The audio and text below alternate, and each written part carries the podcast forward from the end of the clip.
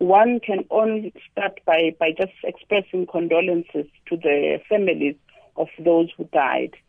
And without knowing the details of what happened, one can only say that the investigation will take place most probably. Uh, I was listening to the MEC for the Mpumalanga province speaking, uh, indicating that there will be some kind of investigation. They are going to have a meeting. So at this point, at national government, one would just express condolences to the families uh, that have uh, the, of the victims that have died in that accident and, and reiterate uh, the, the clarion call of saying the road accident, it's a two-way process.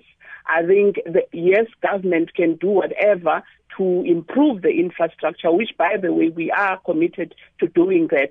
But there's also equally a responsibility on the drivers that they need to honestly drive with care, especially when it, it, it, it involves public transport.